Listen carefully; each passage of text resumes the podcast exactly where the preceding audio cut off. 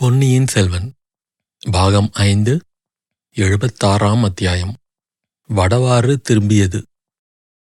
இந்த நெடும் கதையில் வரும் பாத்திரங்களில் சிலர் முன்னுக்குப் பின் முரணாக பேசியும் நடந்தும் வருவதை வாசகர்கள் கவனித்திருப்பார்கள். அதற்கு நாம் பொறுப்பாளிகள் அல்ல என்பதை தெரிவித்துக் கொள்கிறோம். மனித இயற்கை என்றைக்கும் ஒரே மாதிரி இருப்பதில்லை. சூழ்நிலையும் பல்வேறு சம்பவங்களும் அவர்களுடைய மனப்போக்கையும் நடத்தையையும் மாற்றுகின்றன. நேற்றைக்கு ஒரு விதமாக பேசி நடந்து கொள்கிறவர்கள் இன்றைக்கு முற்றும் முரணான முறையில் பேசுகிறார்கள் நடந்து கொள்கிறார்கள். பெரிய பழுவேட்டரையர் இக்கதையின் ஆரம்பத்தில் ஒரு பெரிய ராஜரீக சதி ஆலோசனைக்கு தலைவராயிருந்தார் இப்போது பலர் அறிய தாம் செய்த குற்றத்தை எடுத்துச் சொல்லி அதற்கு பிராயச்சித்தமாக தம் சிரத்தை தாமே துணித்துக் கொண்டு உயிரை விட விரும்பினார். பெரிய சம்புவரையர் இளவரசர் கரிகாலரின் உயிரற்ற உடலைக் கண்டதும் அடைந்த திக்பிரமையில் எப்படியாவது அந்த படுகொலை பழி தம் குடும்பத்தின் மீது சாராமல் போக வேண்டும் என்னும் கவலையினால் தமது பழைய மாளிகையையே எரிக்க முற்பட்டார். அந்த பழியை வேறு யார் தலையிலாவது சுமத்திவிட வேண்டும் என்ற ஆவல் கொண்டு தம் மகனையும் அந்த முயற்சியில் ஏவிவிட்டார். இப்போது குற்றம் தம் பேரில் சாரவில்லை என்று அறிந்த பிறகு தம் அருமை புதல்வி வந்தியத்தேவன் பேரில் கொண்டிருந்த அன்பின் ஆழத்தை அறிந்த பிறகு வேறு விதமாக பேசலானார். இந்த கதையின் ஆரம்பத்தில் மூடு பல்லக்கில் மறைந்து வந்த போலி மதுராந்தகனையே உண்மை மதுராந்தகன் என்றும் அவனே பின்னால் உத்தம சோழ சக்கரவர்த்தியாகப் போகிறான் என்றும் வாசகர்கள் நம்பும்படியாக நாம் செய்திருந்தோம்.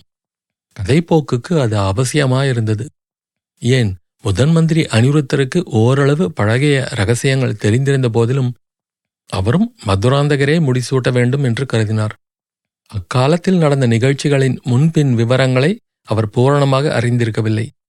ஆகையால் போலி மதுராந்தகர் கண்டராதித்தரின் புதல்வர் அல்லவென்றாலும் சுந்தர சோழருக்கும் மந்தாகினிக்கும் பிறந்த புதல்வர் என்று எண்ணினார். அதனால் அவரும் தடுமாற்றம் அடைந்து முன்னுக்கு பின் முரணாக நடந்து கொள்ள வேண்டியதாயிற்று. இந்த கதையிலேயே நேர்மையில் சிறந்தவர் என்றும் சத்தியசந்தர் என்றும் நாம் கருதி வந்த அருள்மொழி தேவர் முன்னுக்குப் பின் முரணாக பேசியதை நாம் கடைசியாக பார்த்தோம். இத்தனை காலமும் தமக்கு அரசுரிமை வேண்டவே வேண்டாம் என்று சொல்லிக் கொண்டிருந்தவர். இப்போது திடீரென்று தம் போக்கை மாற்றிக்கொண்டு நானே முடிசூட்டிக் கொள்வேன் என்று பலர் அறிய சொல்ல ஆரம்பித்து விட்டார். சமய சந்தர்ப்பங்கள்தான் அவருடைய இந்த மாறுதலுக்கு காரணம் என்பதை நாம் எடுத்துக்காட்ட வேண்டிய அவசியம் இல்லை அல்லவா? ஆம் அருள்மொழி தேவரின் வார்த்தைகள் அங்கிருந்தோர் அனைவரையும் வியப்பும் திகைப்பும் அடையச் செய்தன. அதே சமயத்தில் அவர்களுடைய மனத்தில் ஒரு நிம்மதியையும் உண்டாக்கின. சோழ சிங்காதனம் ஏறுவதற்கு எல்லா வகையிலும் தகுதியானவரும் உரிமை உள்ளவரும் பொன்னியின் செல்வர்தான் என்பதை அனைவரும் உள்ளத்தின் உள்ளே அந்தரங்கத்தில் உணர்ந்திருந்தார்கள். சோழ சாம்ராஜ்யத்தில் வாழ்ந்த மிக பெரும்பாலான மக்களின் விருப்பமும் அதுவே என்பதை அறிந்திருந்தார்கள். மக்களின் பொது விருப்பத்துக்கு விரோதமாக வேறொருவரை சிங்காதனம் ஏறச் செய்தால் அதனால் நேரக்கூடிய பின்விளைவுகள் எப்படி இருக்குமோ என்ற கவலையும் அவர்கள் மனத்தில் இருந்தது. ஆனாலும் பல்வேறு காரணங்களினால் அங்கிருந்தவர்களில் யாரும் பொன்னியின் செல்வருக்கு முடிசூட்ட வேண்டும் என்று சொல்ல துணியவில்லை. இப்போது பொன்னியின் செல்வரே முன்வந்து நானே மகுடம் சூட்டிக் கொள்ளப் போகிறேன். தங்கள் திருக்கரத்தினால் முடிசூட்ட வேண்டும் என்று பெரிய பழுவேட்டரையரை பார்த்து கூறியதும் அனைவருடைய உள்ளத்திலும் அமைதியும் மகிழ்ச்சியும் உண்டாயின. நல்ல முடிவு ஏற்பட்டுவிட்டது. ஆனால் அந்த முடிவு செய்ய வேண்டிய தர்ம சங்கடமான பொறுப்பு நம்மை விட்டு போய்விட்டது என்று உவகையும் ஆறுதலும் அடைந்தார்கள். பொன்னியின் செல்வரிடம் குடிகொண்டு பிரகாசித்த அபூர்வமான காந்த சக்தியானது அவர் எதிரில் அவருக்கு விரோதமாக யாரும் பேச முடியாமல் செய்தது என்பதை முன்னம் நாம் பார்த்திருக்கிறோம். ஏன்? வைர நெஞ்சம் படைத்த சின்ன பழுவேட்டரையர் கூட பொன்னியின் செல்வரை நேரில் கண்டதும் தலை வணங்கி அவருக்கு முகமன் கூறி வரவேற்றதை நாம் பார்த்தோம் அல்லவா? பெரிய பழுவேட்டரையர் தம் உயிரை தாமே போக்கிக் கொள்ளும் முயற்சியை பொன்னியின் செல்வர் தடுத்து நிறுத்தியதை அறிந்தார். அவருடைய வார்த்தையின் பொருளையும் உணர்ந்தார். இளவரசரின் செயலும் சொற்களும் அவரது உள்ளத்தை நெகிழச் செய்தன. உணர்ச்சி மிகுதியினால் அவருடைய உடலும் நடுங்கியது. கண்களில் கண்ணீர் மல்கியது. நா தழுதழுத்தது ஒருவாறு மனத்தை விரைவில் திடப்படுத்திக் கொண்டு அவர் கூறினார் சோழகுலத் தோன்றலே பொன்னியின் செல்வா தங்களுடைய சொற்கள் எனக்கு அளவிலா மகிழ்ச்சியை அளித்தன. தாங்களே முடிசூட்டிக் கொள்ள வேண்டும் என்று நான் தங்களை வேண்டிக் கொள்ள எண்ணினேன். சோழ குலத்துக்கே துரோகியாய் போய்விட்ட எனக்கு அந்த வேண்டுகோள் விடுக்கவே உரிமை இல்லை என்று பேசாதிருந்தேன். தங்களுடைய பெரிய பாட்டனாரும் மகாபுருஷருமான கண்டராதித்த சக்கரவர்த்தி ஓர் ஏற்பாடு செய்துவிட்டு போனார்.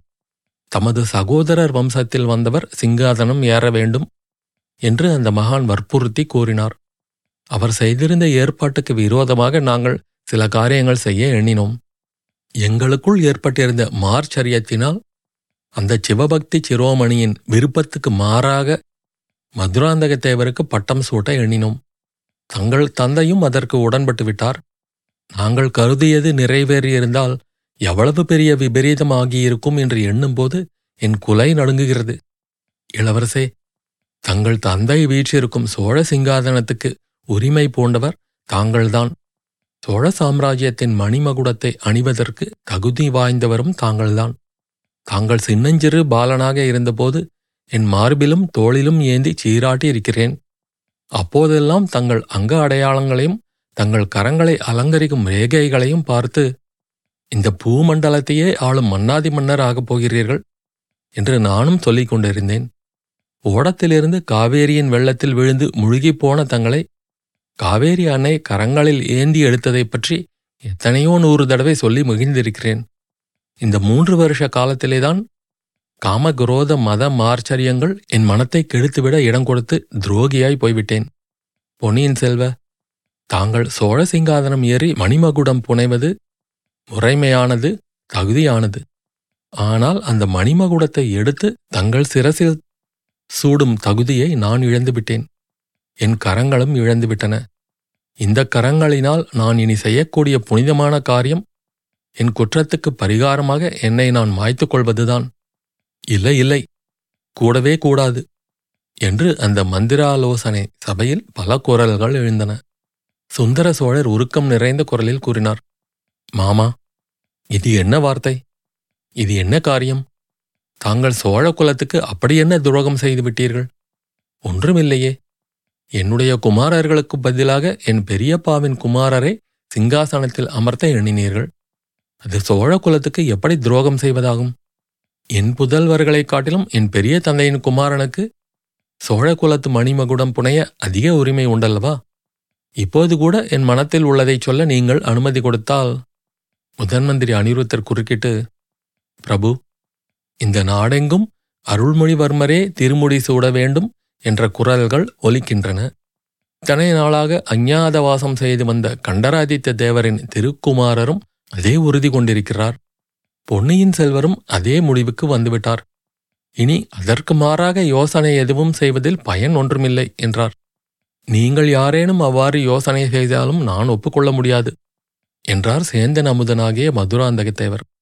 என் மகன் கூறுவது சரி இனி வேறு யோசனை செய்ய வேண்டியதில்லை என்றார் செம்பியன் மாதேவியார். அன்னையே தங்கள் வார்த்தைக்கு எதிர்வார்த்தை கூறக்கூடியவர் இங்கு யாரும் இல்லை. கடவுளின் விருப்பத்தின்படி நடக்கட்டும். ஆனாலும் பழுவூர் மாமா நம் குலத்துக்கு துரோகம் செய்துவிட்டதாக கூறி தம் உயிரை மாய்த்து கொள்ள விரும்புவது சரியில்லைதானே தங்கள் திருக்குமாரருக்கு முடிசூட்ட வேண்டும் என்று அவர் பிரயத்தனப்பட்டது சோழ குலத்துக்கு துரோகம் செய்தது ஆகாதல்லவா? என்றார் சக்கரவர்த்தி. பெரிய பழுவேட்டரையர் தொண்டையை கனைத்துக் கொண்டு குரலுற்றார். ஐயா கேளுங்கள். என்னுடைய முயற்சி பலிதமாயிருந்தால் எவ்வளவு பயங்கரமான விபரீதம் நடந்திருக்கும் என்பதை கேளுங்கள். இதை நான் சொல்லாமலே என் உயிரை மாய்த்துக்கொள்ள விரும்பினேன். முக்கியமாக சோழ சாம்ராஜ்யத்தின் மேன்மையைத் தவிர வேறு எதையும் கனவிலும் கருதாதவனான என் சகோதரன் காலாந்தக கண்டனின் மனத்தை புண்படுத்த தயங்கினேன். ஆயினும் இப்போது என் மனத்தை கல்லாக்கிக் கொண்டு உண்மையைச் சொல்லிவிட தீர்மானித்து விட்டேன் சக்கரவர்த்தி நாங்கள் மகான் கண்டராதித்தரின் குமாரர் என்று எண்ணி சோழ சிங்காதனத்தில் ஏற்றி வைப்பதற்கு இருந்தவன் சோழ குலத்துக்கு பரம்பரை பகைவனான வீரபாண்டியனுடைய மகன். ஐயையோ இல்லை அப்படி இருக்க முடியாது என்றெல்லாம் அச்சபையில் குரல்கள் எழுந்தன. உங்களுக்கு நம்புவது கஷ்டமாகத்தான் இருக்கும். என் காதினாலேயே நான் கேட்டிராவிட்டால் நானும் நம்பியிருக்க மாட்டேன். அரசர்க்கரசே என்னுடைய அவமானத்தை நான் மீண்டும் சொல்லிக் கொள்ள வேண்டியிருக்கிறது. மூன்று ஆண்டுகளுக்கு முன்னால் நான் எந்த பெண்ணின் முகலாவண்யத்தைக் கண்டு மயங்கி மோக வலையில் வீழ்ந்து அவளை என் அரண்மனையில் சர்வாதிகாரியாக்கி வைத்திருந்தேனோ? அவள் வீரபாண்டியனுடைய மகள். அவள் வாயினால் இதை ஆதித்த கரிகாலரிடம் சொல்லியதை நான் என் காதினால் கேட்டேன். வீரபாண்டியனை ஆதித்த கரிகாலர் கொன்றதற்கு பழிக்கு பழி வாங்கவே பழுவூர் அரண்மனைக்கு அவள் வந்திருந்தாள். அதற்குத்தான் சமயம் பார்த்து கொண்டிருந்தாள். அந்த பாதகியும் அவளுடன் சதி செய்தவர்களும் கரிகாலரை கொன்றுவிட்டு வீரபாண்டியனுடைய குமாரனையே சோழ சிங்காதனத்தில் ஏற்றி வைக்க திட்டமிட்டிருந்தார்கள். நம் குலதெய்வமான துர்காதேவியின் அருளினால் அத்தகைய கொடிய விபரீதம் நேராமல் போயிற்று. துர்கா பரமேஸ்வரி என் கண்களை திறப்பதற்காகவே அந்த வானர் குலத்து வீரனை அனுப்பி வைத்தாள். அவன் மூலமாகவே இந்த பயங்கரமான ரகசியங்களை நான் அறிய முடிந்தது. இன்னும் சில செய்திகளை அவனிடம் நான் கேட்டறிய வேண்டுமென்று இருந்தேன். அவனை இந்த இளஞ்சம்புவரையன் கொன்று வடவாற்று வெள்ளத்தில் விட்டுவிட்டு வந்துவிட்டான். நிர்மூடன்.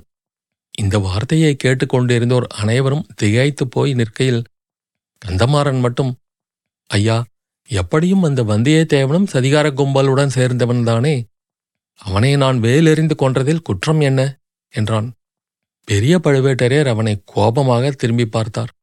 அச்சமயம் அனிருத்தர் குறுக்கிட்டு ஐயா வானர்குல வீரனை கொன்றுவிட்டதாக இவன் சொல்லுகிறான். அவ்வளவுதானே. இவன் வேலெறிந்து கொன்றவன் வந்தியத்தேவன் என்பது என்ன நிச்சயம்? என்று கேட்டார். பார்த்திவேந்திரன் சிறிது தனிமான குரலில் வடவாற்று வெள்ளம் திரும்பி மேற்கு நோக்கி பாய்ந்து செத்தவனின் உடலை கொண்டு வந்தால் ஒருவேளை உண்மை வெளியாகும் என்றான். யார் கண்டது? வடவாற்று வெள்ளம் திரும்பி பாய்ந்தாலும் பாயலாம் என்றார் முதன்மந்திரி அனிருத்தர். அவருடைய வாக்கை மெய்ப்படுத்துவது போல் அடுத்த கணத்தில் சொட்ட நனைந்திருந்த ஈரத் துணிகளிலிருந்து தண்ணீர் துளிகளை சிந்த விட்டு கொண்டு வந்தியத்தேவன் அந்த மந்திராலோசனை மண்டபத்தில் பிரவேசித்தான்.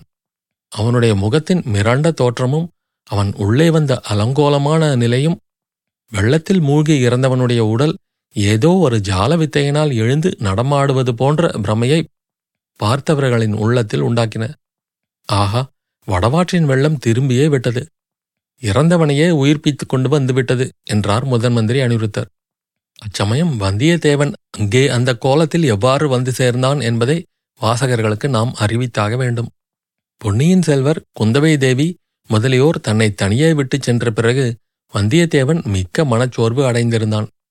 வீர தீரச் செயல்கள் புரிந்து உலகத்தையே பிரமிக்க வைக்க வேண்டும் என்னும் ஆர்வம் கொண்டிருந்தவனுக்கு பலரும் தன்னை பார்த்து பரிதாபம் கொள்ளும்படியான நிலையில் இருந்தது சிறிதும் பிடிக்கவில்லை. பாதாள சிறையைக் காட்டிலும் இந்த அரண்மனை அந்தப்புறத்துச் சிறை கொடியதாக அவனுக்கு தோன்றியது. பொன்னியின் செல்வரின் தயவினால் அவன் பேரில் கரிகாலரை கொன்ற குற்றத்தை சுமத்தாமலும் அதற்காக தண்டனை அளிக்காமலும் ஒருவேளை விட்டுவிடுவார்கள். ஆனால் அரண்மனையில் உள்ளவர்களுக்கெல்லாம் அவனை பற்றி ஒரு சந்தேகம் இருந்து கொண்டுதான் இருக்கும். அவனை களங்கம் உள்ளவனாகவே கருதுவார்கள். இளைய பிராட்டி அவனிடம் காட்டும் இரக்கமும் அனுதாபமும் அவ்வளவுடன் நின்றுவிடும். சோழ சாம்ராஜ்யத்தின் சக்கரவர்த்தியாக முடிசூட்டிக் கொள்ளப் போகும் பொன்னியின் செல்வரின் திருத்தமக்கையாரை கைப்பிடித்து மணந்து கொள்வது கனவிலும் நடவாத காரியம். அரண்மனை பெண்கள் அவனை ஏதோ குற்றம் செய்து மன்னிப்பு பெற்ற சேவகனாகவே மதித்து நடத்துவார்கள். அமைச்சர்களும் தளபதிகளும் அவனை அருவறுப்புடன் நோக்குவார்கள். அரச குலத்தினரின் சித்தம் அடிக்கடி மாறக்கூடியது. இளவரசர் அருள்மொழிவர்மர்தான் அவன் மீது எத்தனை நாள் அபிமானம் காட்டி வருவார் என்பது யாருக்கு தெரியும்? ஆஹா முதலில் அவன் உத்தேசித்திருந்தபடி சேந்தனமுதன் குடிசைக்கு அருகில் குதிரை மேல் ஏறியிருந்தால் இத்தனை நேரம் கோடிக்கரையை அடைந்திருக்கலாம். ஏன்? ஈழத்தீவுக்கே போய் சேர்ந்திருக்கலாம். தான் வைத்தியர் மகனால் தாக்கப்பட்ட சமயத்தில் குதிரை மேல் ஏறிச் சென்றவர்கள் யாராயிருக்கும்?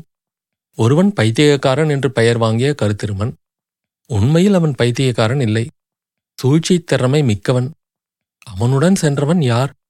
பழைய மதுராந்தக தேவரை காணோம் என்கிறார்களே. அவராக இருக்கலாம் அல்லவா? ஆம் ஆம். படித்தான் இருக்க வேண்டும். அவர்கள் இருவரும் சேர்ந்து தப்பிச் செல்வதில் ஏதோ பொருள் இருக்கிறது. அந்த மதுராந்தகர் உண்மையில் யார் என்பது இங்குள்ளவர்களுக்கு தெரிந்தால் எத்தனை வியப்படைவார்கள்? அவர்கள் இருவரும் பத்திரமாக ஈழ நாடு சேர்ந்துவிட்டால் அதன் விளைவு என்னவாகும்? ஏன் பாண்டிய நாட்டு மணிமகுடத்துக்கும் ரத்தனகாரத்துக்கும் உரியவன் அவற்றை அடைந்து விடுவான்? மகிந்தன் உதவியுடனே மறுபடியும் நாட்டை அடைய போர் தூங்குவான். அப்படி நடவாமல் மட்டும் தடுக்க முடியுமானால் தடுக்கக்கூடிய ஆற்றல் உடையவன் ஒருவன்தான். இங்கே இந்த அரண்மனை அந்தப்புற அறையில் ஒளிந்து உயிர் வாழ்வதில் என்ன பயன்? இவ்வாறெல்லாம் எண்ணமிட்டு கொண்டு வந்தியத்தேவன் அந்த அறையில் அங்குமிங்கும் வட்டமிட்டு உலாவிக் கொண்டிருந்தான். அடிக்கடி அந்த அறையின் ஒரு பக்கத்து சுவரில் இருந்த பலகணியின் ஓரமாக வந்து நின்று ஆவலுடன் வெளியே பார்த்தான். அரண்மனையின் ஒரு கோடியில் இருந்த மேல் மாடத்து அறையில் அவன் இருந்து வந்தான். அதையொட்டி வடவாறு சென்று கொண்டிருந்தது. அங்கே அரண்மனையின் வெளிச்சுவரே தஞ்சைபுரி கோட்டையின் வெளிச்சுவராகவும் அமைந்திருந்தது. அந்த பலகணி வழியாக கீழே குதித்தால் வடவாறு வெள்ளத்தில் குதித்து விடலாம். அல்லது செங்குத்தான சுவரின் வழியே சிறிது பிரயத்தனத்துடன் இறங்கியும் வடவாற்று வெள்ளத்தை அடையலாம். அதன் மேன்மாடத்துக்கு கீழே அரண்மனை பெண்டிர் நதியில் இறங்கி குளிப்பதற்காக வாசலும் படித்துறையும் இருந்ததாக தோன்றியது. மேன்மாடத்திலிருந்து கீழே சென்று அந்த வாசலை அடைவதற்கு வழி எப்படி என்று தெரியவில்லை. அந்த தாதிமார்களுக்கும் அரசியலங்குமாரிகளுக்கும் அது தெரிந்திருக்கும். அவன் தப்பிச் செல்வதாயிருந்தால் அவர்கள் அறியாமல் அல்லவா செல்ல வேண்டும்? பலகணி ஓரத்தில் நின்று அவன் இவ்வாறு சிந்தித்துக் கொண்டிருந்தபோது சற்று தூரத்தில் தோன்றிய ஒரு காட்சி அவனை திடுக்கிடச் செய்தது. அவன் இருந்த அரண்மனைக்கு அடுத்த அரண்மனை தோட்டத்தில் ஒரு பெண் தலைவிரி கோலமாக வித்து பிடித்தவள் போல ஓடிக்கொண்டிருந்தாள். ஆஹா அது பெரிய பழுவேட்டரையரின் அரண்மனை தோட்டம் போல அல்லவா இருக்கிறது? ஆம் ஆம் அந்த தோட்டம்தான். அதில் பித்து பிடித்தவள் போல ஓடுகிற பெண் யார்? ஈஸ்வரா மணிமேகலை போல் அல்லவா இருக்கிறது? அவளுக்கு என்ன நேர்ந்து விட்டது? எதற்காக அப்படி ஓடுகிறாள்? கரிகாலர் மரணம் அடைந்த அன்றிரவு கடம்பூர் மாளிகையில் அவள் அவனுக்கு செய்த உதவிகள் எல்லாம் நினைவுக்கு வந்து அவனுடைய நெஞ்சு விம்மும்படி செய்தன. அவளுக்கு பின்னால் அவளை தொடர்ந்து பிடிப்பதற்காக ஓடுகிறவர்களைப் போல் இன்னும் இரு முதிய ஸ்திரீகள் ஓடினார்கள். ஆனால் அவர்கள் வர வர பின்தங்கி வந்தார்கள். மணிமேகலையை அவர்கள் பிடிப்பது இயலாத காரியம். அதோ அவள் வெளி மதில் சுவரண்டை வந்துவிட்டாள். சுவர் ஓரமாக வளர்ந்திருந்த ஒரு மரத்தை பிடித்துக்கொண்டு மதில் சுவரின் மேல் ஏறிவிட்டாள். ஐயோ என்ன காரியம் செய்கிறாள்? அவள் கையிலே ஒரு சிறிய கத்தி மின்னுகிறதே. அதனால் என்ன செய்யப் போகிறாள்? கடவுளே மதில் சுவரிலிருந்து தலைக்குப்புற நதியின் வெள்ளத்தில் விழுந்து விட்டாளே. முன்னொரு சமயம் வீரநாராயண ஏரியில் மணிமேகலையும் நந்தினியும் தண்ணீரில் முழுகும் தருவாயிலிருந்ததும் அவன் மணிமேகலையை எடுக்க முதலில் உத்தேசித்து பிறகு நந்தினியை தூக்கி கரையேற்றியதும் அதனால் மணிமேகலை அடைந்த ஏமாற்றமும் அந்த ஒரு கண நேரத்தில் வந்தியத்தேவனுடைய மனத்தில் குமுறி பாய்ந்து வந்தன. அதற்கு மேலே அவனால் சும்மா நிற்க முடியவில்லை. அரண்மனை மேல் மாடத்திலிருந்து பலகணியின் வழியாக வெளிவந்து ஆற்று வெள்ளத்தில் குதித்தான். சில கண நேரம் மூச்சு திணறி பின்னர் சமாளித்து கொண்டு நாலாபுறமும் பார்த்தான். ஆம் அவன் குதித்த இடத்துக்கு அருகில் படித்துறை மண்டபமும் அதற்கு உள்ளிருந்து வரும் வாசலும் காணப்பட்டன. அதற்கு எதிர் திசையிலேதான் சற்று தூரத்தில் மணிமேகலை மதில் மேலிருந்து கீழே குதித்தாள். நல்ல வேளையாக ஆற்று வெள்ளம் அவனை நோக்கி வந்து கொண்டிருந்தது. மணிமேகலையும் வெள்ளத்தில் மிதந்து வந்தால் அவனை நோக்கித்தான் வரவேண்டும் தட்டு தடுமாறி நதியின் கரையோரத்தை வந்தியத்தேவன் அடைந்தான். ஆற்று வெள்ளத்தை எதிரிட்டுக் கொண்டு விரைவாக நடந்து சென்றான். ஆஹா அதோ மணிமேகலை மிதந்து வருகிறாள். அவள் உடம்பில் உயிர் இருக்கிறதா அல்லது அது உயிரற்ற உடம்பா? ஐயோ மறுபடியும் தன்னிடம் அன்பு கொண்ட ஒருவரின் உயிரற்ற உடம்பை சுமந்து செல்லும் துர்ப்பாக்கியம் தனக்கு ஏற்பட்டு விடுமோ? அடடா அந்த பெண் தன்னிடம் எவ்வளவு அன்பு வைத்திருந்தாள். வீரநாராயணபுரத்து ஏரிக்கரை மண்டபத்தில் அவள் யாழ் வாசித்துக் கொண்டு பாடிய பாட்டின் தொனி வெள்ளத்தில் அவள் உடல் மிதப்பது போலவே காற்றிலே மிதந்து வந்தது. வந்தியத்தேவனுக்கு அது அளவில்லாத வேதனையை அளித்தது. அந்த வேதனையை எப்படியோ சகித்துக்கொண்டு வெள்ளத்திலே பாய்ந்து சென்று மணிமேகலையை இரு கரங்களினாலும் தூக்கி எடுத்துக்கொண்டான் தெய்வங்களே இந்த பெண்ணின் உயிரை காப்பாற்றிக் கொடுங்கள். சோழ நாட்டில் உள்ள ஒவ்வொரு ஆலயத்துக்கும் சென்று ஒவ்வொரு சந்நிதியிலும் தரையில் விழுந்து கும்பிடுவேன். சிவன் கோயில் விஷ்ணு கோயில் அம்மன் கோயில் ஐயனார் கோயில் எல்லாவற்றுக்கும் சென்று ஒவ்வொரு தெய்வத்துக்கும் நன்றி செலுத்துகிறேன். சூதுவாது அற்ற இந்த சாது பெண்ணின் உயிரை மட்டும் காப்பாற்றிக் கொடுங்கள். இவ்வாறு மனத்துக்குள் பல்வேறு தெய்வங்களையும் பிரார்த்தித்த வண்ணமாக வந்தியத்தேவன் மணிமேகலையை படித்துறையில் கொண்டு வந்து சேர்த்தான். ஏற்கனவே ஈட்டி காய்த்தனால் மரணத்தின் வாசலுக்குச் சென்று திரும்பி வந்தவன் நதி வெள்ளத்தில் திடீரென்று குதித்த அதிர்ச்சியினால் மேலும் பலவீனமுற்றிருந்தான். நீரில் மூழ்கியதனால் கணத்திற்கும் மணிமேகலையை தூக்கிக் கொண்டு நதியில் நடந்தபோது அவனுக்கு மூச்சு வாங்கியது. அவளை மேலும் தூக்கிக் கொண்டு நடப்பது இயலாத காரியமாக தோன்றியது. எனவே படித்துறையின் மேல்படி அகலமாக இருந்ததை பார்த்து அதன் பேரில் மணிமேகலையை படுக்க வைத்தான். பின்னர் என்ன செய்வது என்று ஒரு கணம் யோசித்தான். மணிமேகலையின் உடம்பில் இன்னும் உயிர்க்கணல் இருந்தது. ஆனால் அவளை மூர்ச்சையை தெளிவித்து உயிர்ப்பிக்கும் காரியம் தன்னால் ஆகக்கூடியதில்லை. உடனே யாராவது ஒரு பெண்ணின் உதவி தேவை. அரண்மனைக்குள் சென்று அங்கிருந்து யாரையாவது அழைத்து வர வேண்டும். படித்துறைக்கு அரண்மனைக்குள்ளே இருந்து வருவதற்காக அமைந்த வாசல் அவன் கண்முன் காணப்பட்டது. அதன் அருகில் சென்று சாத்தியிருந்த கதவின் பேரில் தன் உடம்பில் மிச்சமிருந்த பலம் முழுவதையும் பிரயோகித்து மோதினான். அதிர்ஷ்டவசமாக கதவின் உட்புற தாழ்பால் தகர்ந்து கதவு திறந்து கொண்டது. திறந்த கதவின் வழியாக புகுந்து ஓடினான். சிறிது தூரம் அது குறுகிய பாதையாகவே இருந்தது. பின்னர் தாழ்வாரங்களும் முற்றங்களும் வந்தன. அங்கேயெல்லாம் யாரையும் காணவில்லை. இங்கே யாரும் இல்லையா? ஒரு பெண்ணை காப்பாற்றுவதற்கு யாரும் இல்லையா? என்று அலறிக்கொண்டே அங்குமிங்கும் ஓடினான். கடைசியாக ஒரு பெரிய மண்டபத்தின் வாசலில் சேவகர்கள் இருவர் அவனை வழிமடக்கி நிறுத்த முயன்றார்கள். அவர்களை மீறி தள்ளிக்கொண்டு உள்ளே புகுந்தான். அங்கே சக்கரவர்த்தி உன்னதமான சிங்காதனத்தில் அமர்ந்திருப்பதையும் ஆடவர்கள் பெண்டீர்கள் பலர் சூழ்ந்து நிற்பதையும் கண்டு திகைத்துப் போனான். முதலில் அவன் கண்களில் எதிர்ப்பட்ட பெண்மணி பூங்குழலி என்று தெரிந்து கொண்டதும் அவனுக்கு சிறிது தைரியம் உண்டாயிற்று. சமுத்திரகுமாரி சமுத்திரகுமாரி மணிமேகலை ஆற்றில் விழுந்து விட்டாள். உடனே வந்து காப்பாற்று என்று அலறினான். அத்தியாயம் முடிவு.